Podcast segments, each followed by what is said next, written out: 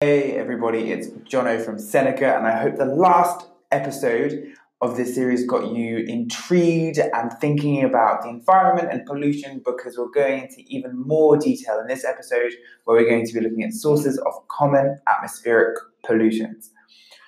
So, where are we going to get started? Let's start with fossil fuels, that old chestnut. And burning fossil fuels is a major cause of air pollution. Burning fossil fuels produces lots of carbon dioxide as well as smaller quantities of other pollutants. We're going to start off with some sulfur. Sulfur is an impurity that is present in all fossil fuels. You heard me, all fossil fuels. Sulfur oxidizes when it's burnt, and this produces the toxic gas sulfur dioxide. Next, we're going to talk about incomplete combustion. When fuels are burnt in insufficient oxygen, it produces two problematic byproducts. First things first, we've got carbon monoxide, which is toxic. We've also got particulates, and these are small solid particles containing carbon and unburnt fuel. Internal combustion engines in cars. When fuel, fossil fuels are burnt in a confined space, the high temperature can cause nitrogen and oxygen to react, and this leads to the formation of toxic nitrogen oxides. Now, do we remember the toxic gas that's produced when sulfur is burnt? It's sulfur dioxide. Not monoxide, not trioxide, it's sulfur dioxide. And what happens when fossil fuels are burnt in the internal combustion engine of cars? Nitrogen and oxygen reacts, and this produces nitrogen oxides. Now, we need to talk about the consequences of these atmospheric pollutants. Um, the ones we've mentioned so far are carbon monoxide, particulates, sulfur dioxide, and nitrogen oxides and these all have some negative effects. Let's start with particulates. Inhaling particulates can cause respiratory problems, and particulates reflect incoming radiation back into space, causing global dimming. This increases the amount of sunlight available for photosynthesis and can have knock on effect on rainfall patterns. What about carbon monoxide?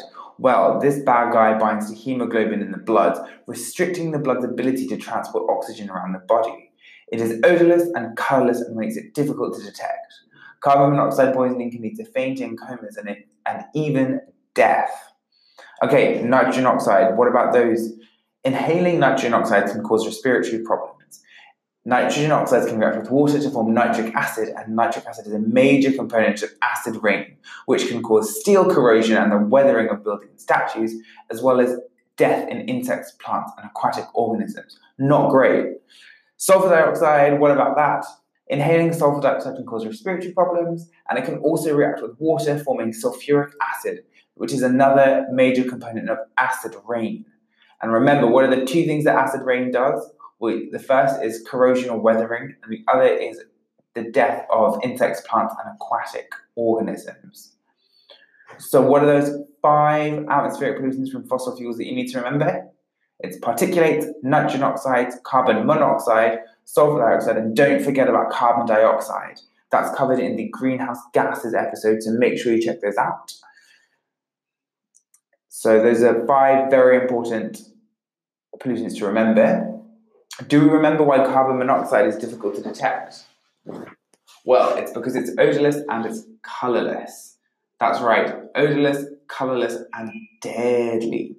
What are the two components of acid rain? So, sulfuric acid, which comes from sulfur dioxide, and nitric acid, which comes from nitrogen oxides. I hope this was a useful recap of some common sources of atmospheric pollutants. Make sure you check out the other episodes uh, um, in the series to get up to speed on greenhouse gases and other atmospheric pollutants and all of the different problems that there are with climate change. An interesting uh, series of episodes, if I do say so myself. Thanks for joining. Um, good luck with all your revision your studying. Keep up all your hard work. Um, one more podcast, get it in there. You can do it. And best of luck for your exam. If this episode's got you in the mood for more revision, or you just realised how close your exams are, then just head over to senecalearning.com where you can revise all of your GCSE subjects absolutely free. If you're on Apple Podcasts or Anchor, you'll find the link in the bio. If not, just type in senecalearning.com and you'll find us. And while you're at it, if you could rate us five stars and subscribe or follow all of our revised podcasts that cover every subject you need, then that will help other people find our podcasts.